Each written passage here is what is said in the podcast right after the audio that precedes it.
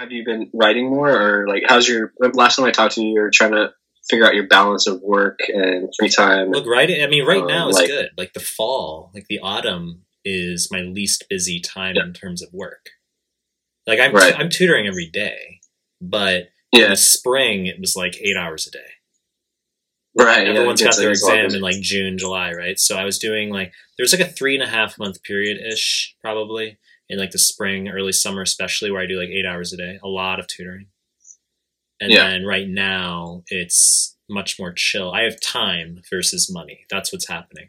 Like I put all my income from the spring, summer into the Facebook ads, and now that I don't have that disposable income the same way, I don't want to spend more than I'm making Yeah, yeah, yeah. so exactly. and i'm just mindful of other things like you know buying plane tickets doing stuff like that so um i have money saved but i just i can't be spending like $20000 on facebook ads even though they're se- severely underpriced like in other words i could spend like 20k right now over the next month as a gross hypothetical on facebook ads gen- and basically double my readership I'm Right. I'm mindful of that. Like I could do that. Yeah. I went from zero to something by putting all that money into Facebook ads, and right now is the time to invest in those ads because I probably jumped from I probably jumped three years forward, three or four years forward in terms of organic readership by having run those ads. Because like right, because as I said, I haven't run an ad in like over two months and I still get like a few hundred views a day on the blog. Just and I, Oh, and I, wow. can, and I can see where they come from, and like most of them come from Google search, which is interesting. So what this is sort Yeah. of, this is accidental. This is accidental. Like what happened was I ran so many ads and they got shared so much on Facebook because that's obviously what was going on that Google, like the Google bots or whatever, identified my pages as legitimate.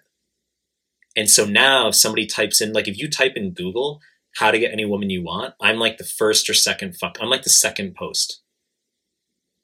Dang, Literally, that's, literally. that's really big for Yeah, people. so like I can see, I can't see like what someone typed in Google, but I can see that there's like a big influx from Google search.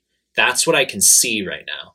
And also like which articles get the views. Uh, so essentially Google ads build priority for your site. Mhm.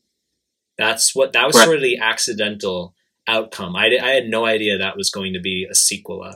Like I had no idea. I thought, oh, I'm running the ads. They're getting the views. I'm going to stop running the ads, and then the organics just, or sorry, just the the views in general are going to drop, and hopefully I have some organic remaining.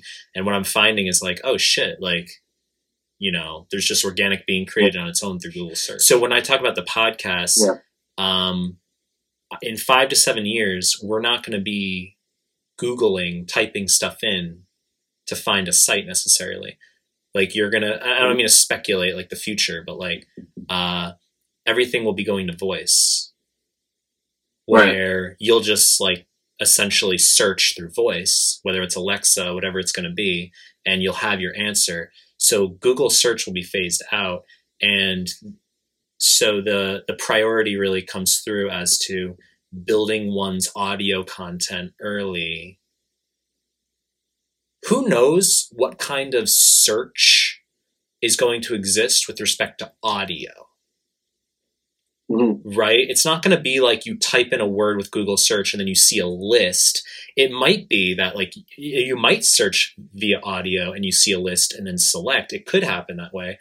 But also people are going to search by brand. That's really what's going to happen like you're not going to just order your toothpaste through audio say get me toothpaste you're going to say like can you uh, you're going to say like order me crest alexa Yeah. so people got to have your brand down through audio. So uh, that's just I'm mindful of that. Seeing the organic that's come to the surface through Google search, and I say, well, in five years, like I need an audio footprint of some kind. no, that's smart. Yeah, yeah, for sure.